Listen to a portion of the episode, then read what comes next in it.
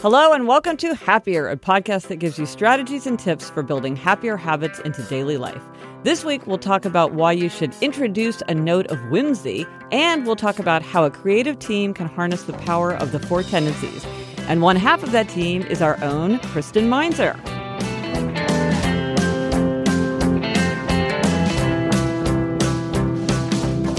I'm Gretchen Rubin, a writer who studies happiness, good habits, and human nature. I'm in New York City, and with me is my sister, and some might say happiness guinea pig, Elizabeth Craft. That's me, Elizabeth Craft, a TV writer and producer living in LA. And yes, Gretch, I guess you could say I'm your lab rat. Elizabeth, I understand you have an update for us about your your issue with your treadmill and your broken television. Yes. So I have given myself a couple of demerits now about not doing the treadmill at home as I had been doing. Um, and it all started when our TV wasn't working. So I couldn't watch The Housewives while I was on the treadmill, and therefore I just stopped doing it. And I had finally gotten Adam to have the guy look at the TV.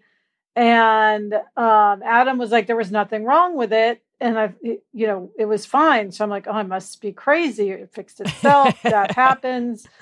So I go and finally get back on the treadmill and start going, uh, turn the TV on. It's broken again.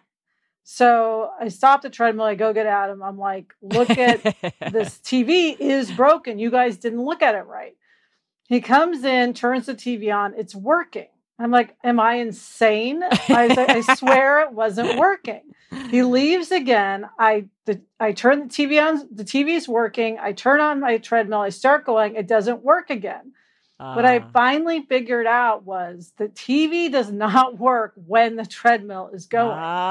So it was ah. like this gaslight situation where every time I, I started walking, it didn't work. And then every time someone looked at it, it worked. So I don't know if it's an electricity thing Adam, I showed him this and he's like, ah, okay. So this is oh. taking another level of like having to figure out what's going on. So that's the update on my treadmill at home. As a result, I still haven't been using the treadmill, which is not good. But now we know there's a, what the problem is. Well, also, don't you feel a tremendous sense of vindication and that like now it's clear like why it would not work for you and it would work for other people? Yes, it's like yes. I am not insane. Okay. Yes. So anyway, that was just kind of comical. Okay, the ongoing saga continues. Yes. How will Elizabeth get back on her treadmill yes. at home? Stay tuned. So, Elizabeth, this week our Try This at Home is a really fun one.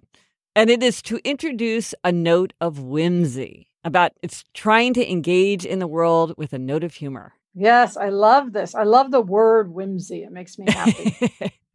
So, Lisa, there were three things that in my head banged together to give me this idea of the power of whimsy. First was the lights on the Empire State Building because they change the lights depending on what's going on. Like it's red, green, and gold for Thanksgiving, it's red, white, and blue for Veterans Day, it's green in honor of St. Patrick's Day and the Masters, red in honor of Valentine's Day.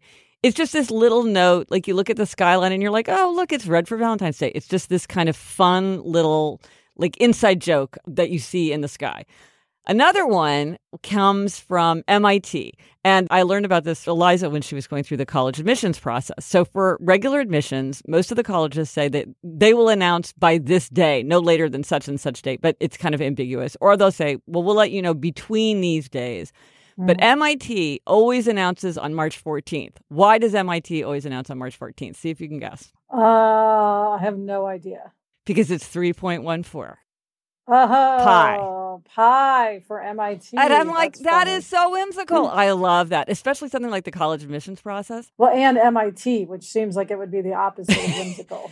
I have like such newfound respect for MIT that it could kind of poke fun of itself in that way.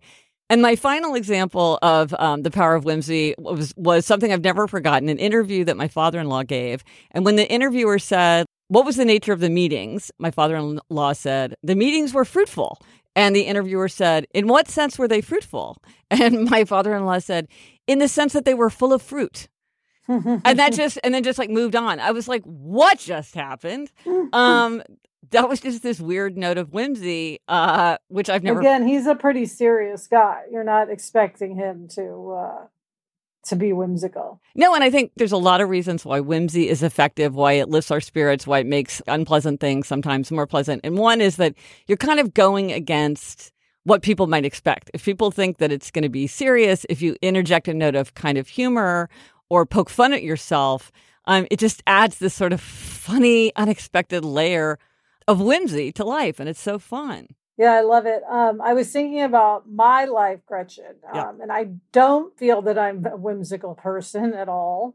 I wish I were more whimsical, but I do have one little note of whimsy, which is that I have started collecting these buttons, and I'll have to Instagram a picture of these. Uh, hashtag happier podcast. Yes. So there's these buttons, and when you push them, they say funny things. So I have them at the office. Like a button that a person would wear, like on their jacket. No, a button that like sits on your desk, ah. more like a bell, more like a school bell, hmm. except mm. for it's like a big plastic button. So if you want, I can push them for you, and you can hear them. Okay, let's hear it. Okay. So this is for me to sort of push while we're breaking a story and like I want to, you know, do something funny. Okay. Here's the first one. That was easy. we'll do it one more time. That was easy. I love that one. So for like having a really hard time with something and then someone has a good idea, you could push that. Oh, that's good. That's like a little uh, a little sound effect as you're going through yes. going through the process. Here's my other favorite one. that's what she said. That's what she said. That's very Michael Scott. Yeah. yeah. So anyway, I have I have a couple more uh, at home. So uh, those are just my little fun things to keep myself amused at the office and others. Well, listen, just like you have a button that lets you say that was easy as an interjection in conversation, I want to start saying things like winter is coming or mischief managed in my conversation just for comic effect. I feel like there's a lot of missed opportunities for me to say that uh, to add a little whimsy. So, and wait, where are those from? I mean, of course, I know winter is coming is from Game of Thrones. Yes, winter is coming is the motto of the Stark family. And it's always used to mean like sort of hard times are coming we need to prepare so it's sort of like if you you and sarah were talking about how the fact that you were waiting to get notes on something you'd say, "Oh, winter is coming," because it's sort of your doom is approaching. Yes, exactly. And mischief managed is from Harry Potter. Uh, Fred oh, and George. Right. How could I forget Harry Potter? Yeah, mischief managed. Yeah, Fred and George give the Marauders map to Harry, and you tap the map to, and say mischief managed, so that the map will disappear, so that you don't get in trouble for having the Marauders map. So when would you say mischief managed when you've avoided a bad situation? Yeah mischief managed yeah it's sort of like i dodged that phone call mischief managed but i like that i'm going to use these too all right okay this is 2018 resolutions on uh, foot. now one thing gretchen um, in terms of whimsy that i have in my life is where i work because yeah. as you you've been to the disney lot now and yes. you've seen there's many whimsical elements yes. to the disney lot like the mickey mouse ears bike racks the uh, um, hidden Mickeys all over the lot. Yeah. You know, the fact that the streets are called like Pluto Drive. Um, so it's a, it's kind of just a whimsical place to be. So now I think kind of trying to break down why whimsy is a happiness booster. I think one thing that whimsy can do is it can make kind of an imposing institution seem more approachable and like it has a sense of humor about itself. Like Disney is this big, impressive, intimidating company, and yet it's got its hidden Mickeys. And MIT is this big university, but it's like it gets what's funny about Pi Day. Or if there's something that you want to communicate, whimsy can make it more palatable. So, like if you want to deliver a message in a lighter tone, like you can post any sign that you want above the kitchen sink at the office with like trying to tell people to do their own dishes. But you could also just find the right Dilbert cartoon and put the Dilbert cartoon mm. there. And probably the Dilbert cartoon will be just as effective, mm-hmm. if not more, because that humor is a way to deliver it in a way that feels more um, acceptable to people. Yeah, and it's kind of tricky because to you know introducing a note of whimsy is something you kind of have to think about. Doesn't just naturally happen. Uh, but even in thinking about it, it might sort of lighten your mood. And a perfect example of this is a, like a family rules. A friend of mine has this thing posted. It's it's her family rules, and and like she made this big poster, and it's actually framed in their kitchen. And again, she put a lot of work into it, and it's very whimsical. So it seems less heavy handed. It seems less bossy and annoying because it's very oh, funny. That's funny. It's labeled heinous infractions. So already it's kind of, so it goes through all the heinous infractions, which is like the dreaded undies, pants tangle, leaving stuff in laundry pockets, leaving clothes where you took them off. It's going through all. And then at the bottom, there's this big skull and crossbones, and it says uh-huh. penalty equals death or cash alternative. And so there's just a lot of things about it that make it funny. And so it's a way to remind everybody these are our family rules, but not in a way that's yeah feels curt or bossy. It's more lighthearted, and that note of whimsy, I think, makes that's great. You can talk about it in a more lighthearted way. So let us know if you do try this at home and how introducing a note of whimsy works for you and exactly how you did it. Because, like Elizabeth said, I think sometimes it's hard to see how you would introduce that note of whimsy. Let us know on Instagram, Twitter, Facebook. Drop us an email at podcast at GretchenRubin.com or go to happiercast.com slash 146 for everything related to this episode. Coming up, a color related happiness hack right after this.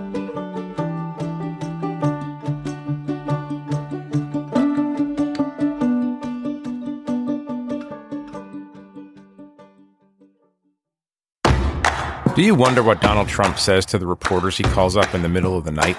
Phone rings and it's Trump's assistant, and she says, Mr. Trump is on the phone for you. Hold on.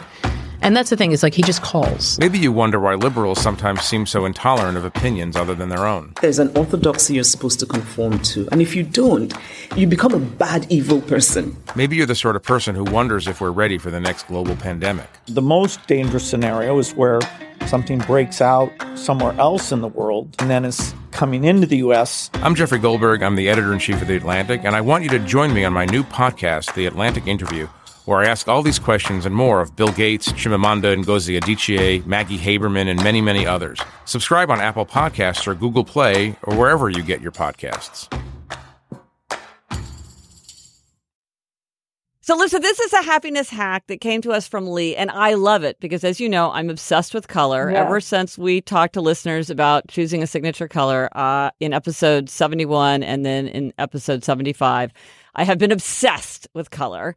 Um, and this is a hack that is about tapping into color to find your way to the moment. Yes, and it comes from Lee. Lee said, I was struggling with a difficult situation that seemed to be eating away at me. I got on my bike to think and reduce stress.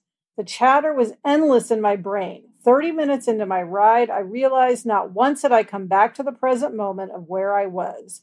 I was so in my head that I didn't even really realize I was on my bike in the middle of beautiful scenery. No matter how hard I tried to breathe and take in my surroundings, I couldn't do it. Finally, I tried picking one color in nature and verbally saying the name of what I saw with this one color over and over and over again until I came back to my environment. When I exhausted that color, I would move on to another color. I started to calm down and get out of my head. I think whenever anybody is upset or hurting, they can live in a world of distraction. We can get so distracted we can't find our way back to the present moment. Simply identifying color wherever we are can bring us back and help us recalibrate our brains. It's a very basic exercise, but so simple. I love this. I think, first of all, it's about tapping into the power of color, which of course I love, but it's also this idea that sometimes, like, you just can't master your own thoughts. You cannot master yourself, and you need some kind of exercise or some kind of practice. And I think people have all different kinds of things that they use, but for many people, um, this is very concrete and it really does take you into your environment. Like it, it was pulling her, her out of her spiraling thoughts and also helping her to connect with the beautiful nature. She was putting herself in nature, trying to connect, and she wasn't able to. And this was a kind of a bridge to both herself and the beauty of the outer world. Yeah, I mean, it's really interesting how sometimes you're just so upset about something, distracted by something, that even getting out and like exercising doesn't help, you know? Right. So it's great to have like an added a thing to add on to that.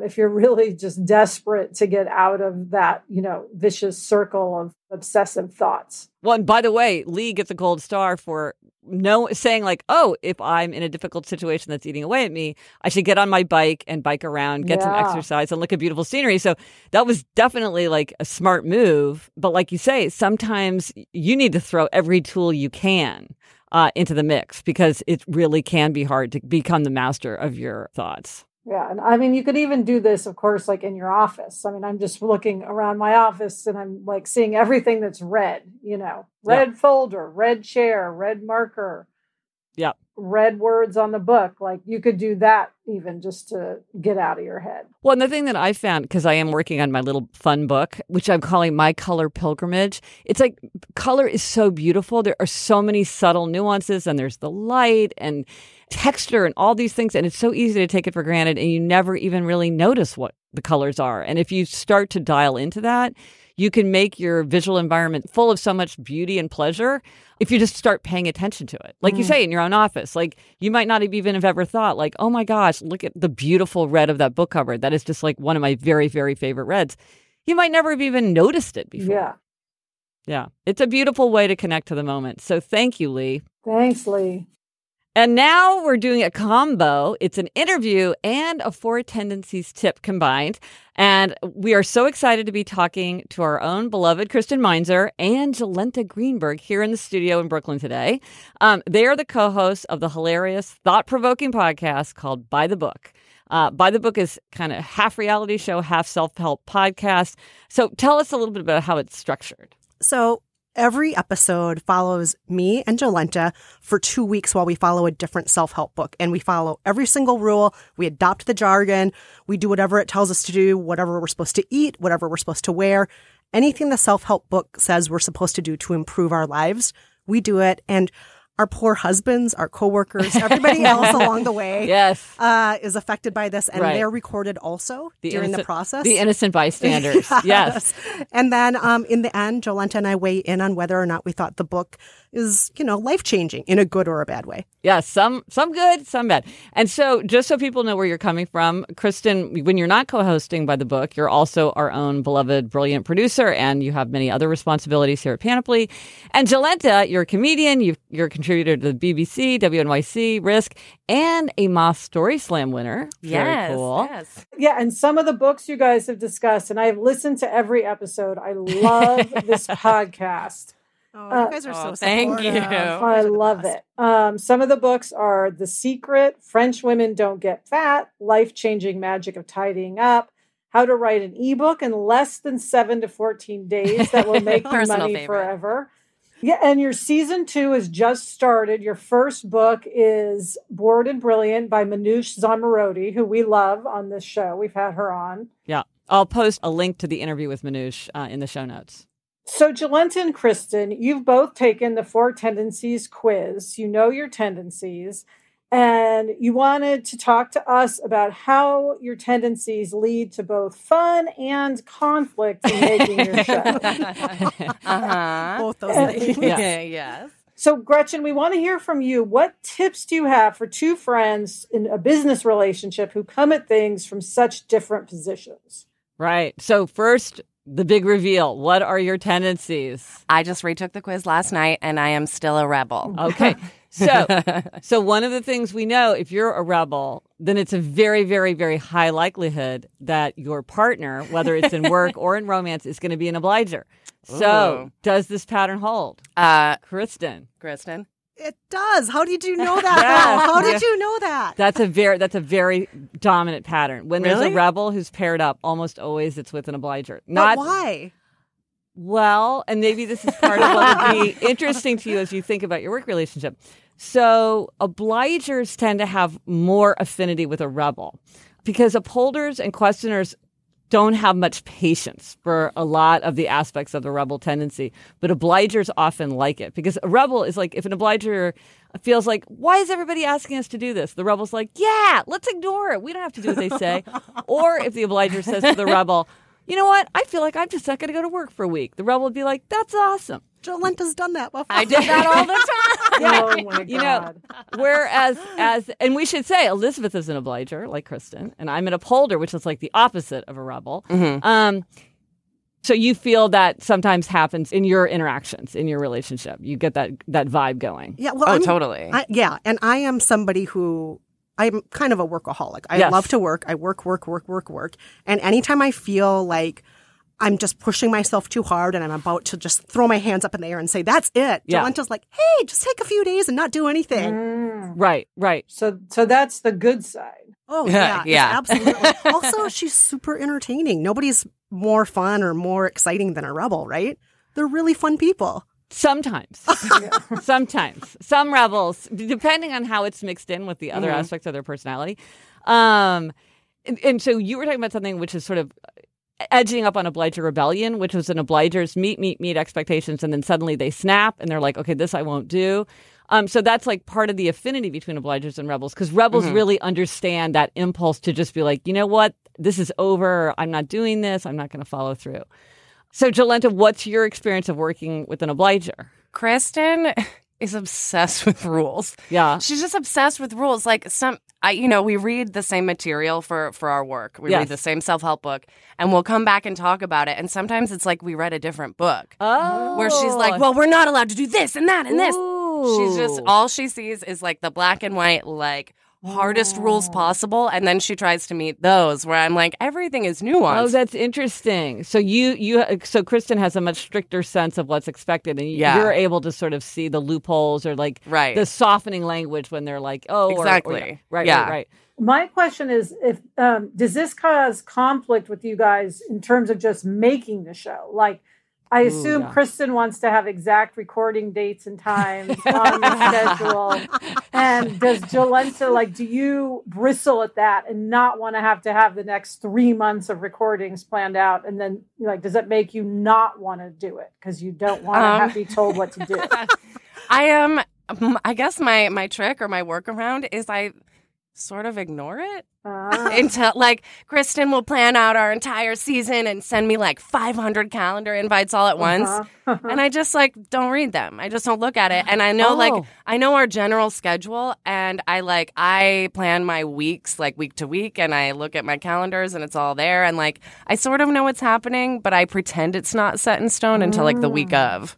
Whereas, yes, you guys are 100% right. I do set up the whole calendar months in advance, Yes. every single recording date, every single release date, every date that we do retakes, every date that we're supposed to be reading books. If we have an extension on a book because of a holiday, every single thing is accounted for, including which studio we'll be in. If it works with Cameron's schedule, that's our producer. Um, yeah. And one of the main reasons I'm like this is because when other people are counting on me, I step things up much higher than I normally would if, like, I'm not like you, Gretchen. I'm not an upholder where I'm just going to do it on my own. Mm-hmm. But ah. if I know other people are counting on me, I'm going to go all the way, go big or go home, including being very black and white about those rules in the books we follow, Right. including putting the schedule together as strictly as possible. I will do everything because other people are counting on me and I want to do well by them. So one of the things that that I often feel, just from my own vantage point as an upholder, is that sometimes it doesn't seem fair to me what a rebel obliger partnership looks like. Now, but you should say for a partnership, if it works for the people who are in the partnership, it should. No, you guys are laughing. Why are you laughing? We're trying. We're trying. No, I know. I'm like, it doesn't sound fair. Because I, I talk. But it feel like to me, it feels like relatively fair, right? Mm. but like, I could understand looking at us, you'd be like, Jolenta just messes around. Like, what is she doing? I, I remember this one team. I talked to this founding team, a tech team, and one one was like, "Well, you know, I do the big picture thing. I give the keynotes. I have the overall vision, and like I have the like if there's a big meeting with like an advertiser about where we're going, I do that. And then my partner, she does the stuff like the payroll, the HR policy, following up with invoicing advertisers, you know, that kind of thing. I was just like, oh, well, yeah. huh? I mean, to me, it it it it. but the thing is, if it works for you, then it works. I mean, because every team has its own dynamic and everybody's bringing things to it, some kind of explicit, some implicit, as long as it works within the team. Do you, mm-hmm. do you ever find that it causes conflicts? I'm trying to think. Sometimes our balance is hard also because Kristen works here full time. Yeah, sure. And I'm a freelance podcast host Right. with other jobs. So Yes. also that balance in itself makes it difficult where it's like, yes, this is my baby and this is like my main job, but I'm not in this office every day. I come in, you know, once a week, twice a week. We bang out our thing. I live by the books at home, take Can I- notes at home. And can I just say that is very rebel and obliger too, because you've created an environment where every day is different. You're, Yeah. you're like you have many identities. Yes, like you're yeah. connected. You, you you're connected to a bunch of different people. Every day is different. Whereas Kristen is showing up in the same office with the same coworkers every day, and so that is also very kind of rebel and I obliger. didn't even think of that part. Yeah, Like, I didn't think about that either. But I did try to be a freelancer at one point in my life, and it drove me nuts. I Mm. felt constantly like, how do I monitor my own activities? Yeah. How do I stay on top of stuff? Am I going to have enough work tomorrow? I actually was like, I, rather than feeling freedom, I felt like I was trapped in a bad situation. But but Mm-hmm. so that's a good example with the tendencies. Like one environment works really well for you, Kristen, and you, Jolenta, might feel like very stifled. Oh, or, yeah, you know, yeah. you you would you would rail against it. Now, I want to point out as a fan of the show that if you guys do have moments of, you know, frustration with each other because of your different tendencies, that is what makes the show so good. It wouldn't be as yes. good if you had two No. rebels or two obligers because you'd be coming Mm. at it from the same angle. It's that tension is an important part of the show.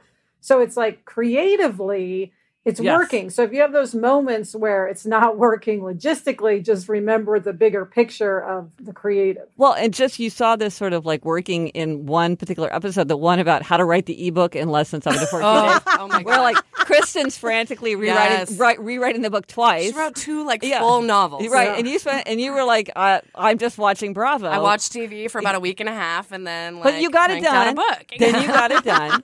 Um, and uh, but so you both, so it made a great show. You both got it done in your own ways. Mm-hmm. Right, right. our own ways. And we have, like, you know, we've sort of naturally broken into different roles on our show. Like, Kristen, surprise, surprise, loves writing down all the rules. The second she reads a self help book, Ah. she distills all the rules in our script. It's like the first thing she does.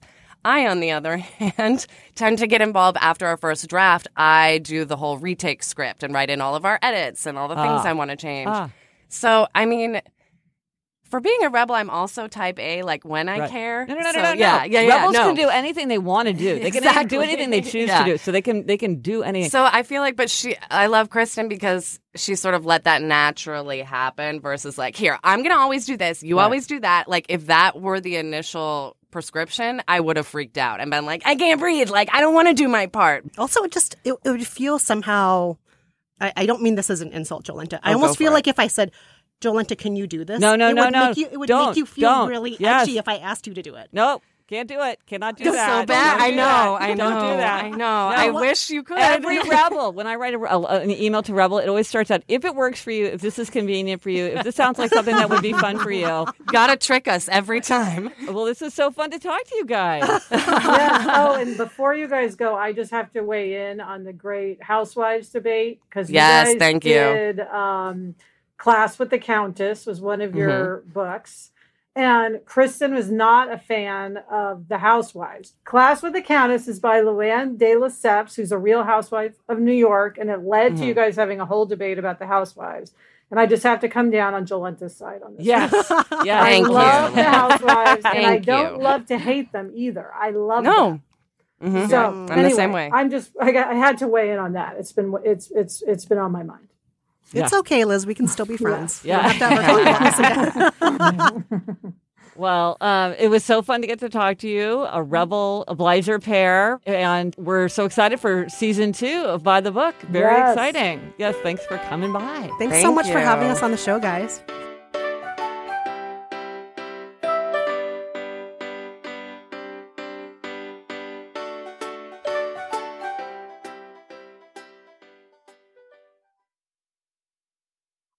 Okay, Elizabeth, it's time for demerits and gold stars. And this is an even numbered episode, and that means you're up for a demerit. What is your demerit? Yes, Gretch. My demerit is well, it started off as a gold star, which is that I bought a new laptop, which I desperately need Yes. because my laptop is so old that like it can't even support the latest version of Final Draft. Um, it's it's just crazy. Um, it's a dinosaur. Um, so I bought the new laptop, but this was weeks slash months ago. and it is still in the box, like in the bag, in my office at home. And I just can't bring myself to start using it. Well, listen, in episode 72, we talked about the happiness stumbling block of the incomplete upgrade. And I am here to testify. I have been in your house several times over the last months. Yeah. And that bad boy has been sitting there in the box. Uh, yeah, for a long time. And sadly, the thing about an upgrade is the purchase is the easy part of the upgrade. The hard part of the upgrade is actually then integrating this new device into your life. And I feel your pain. Absolutely. But I think you need to like get it out of the box and make friends with it. I Um, know. And what's really bad is Adam is offered like maybe 10 times. He's like, just give it to me and I'll make sure, you know, it's you can use it. Um, but I literally have not brought myself to like hand it to him. That's all I would have to do is hand it to him. I think Okay, it's, well- it's also mental of like I'm just attached to my laptop. You know, Yeah. it's like it feels almost like a betrayal to um, you know, let it go.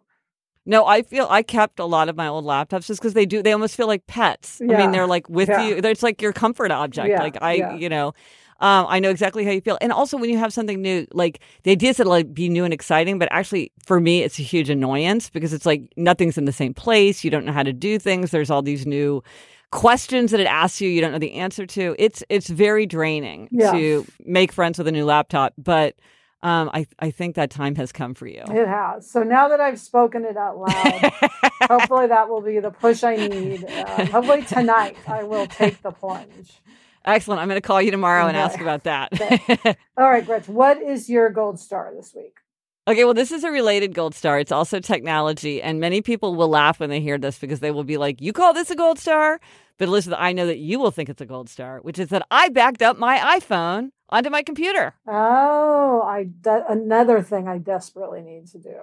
right? It was a major personal triumph. I did it. And do you have it so that it continually updates now, or do you have, or are you just sort of like starting over? Like, will will it back up automatically now? Well, see, see, the thing is, I use a PC.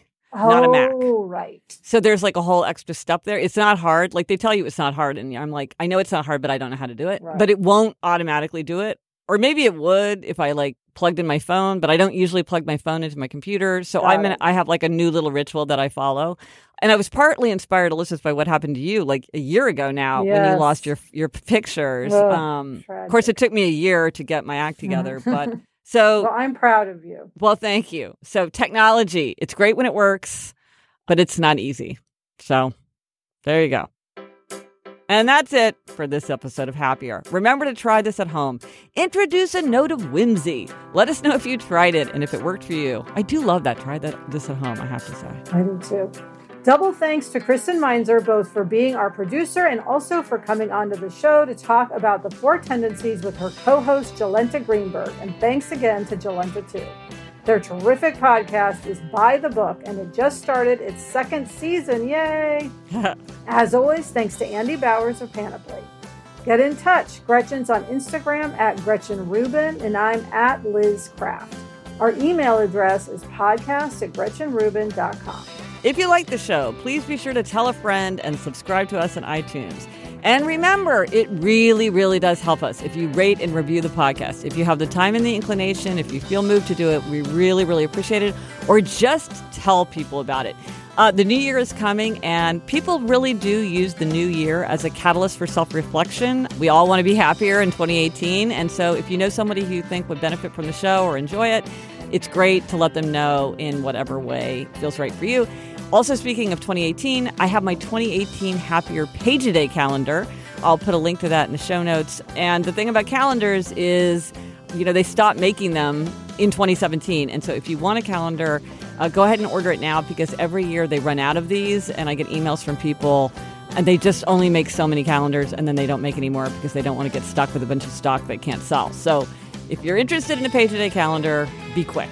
Until next week, I'm Elizabeth Craft. And I'm Gretchen Rubin. Thanks for joining us. Onward and upward.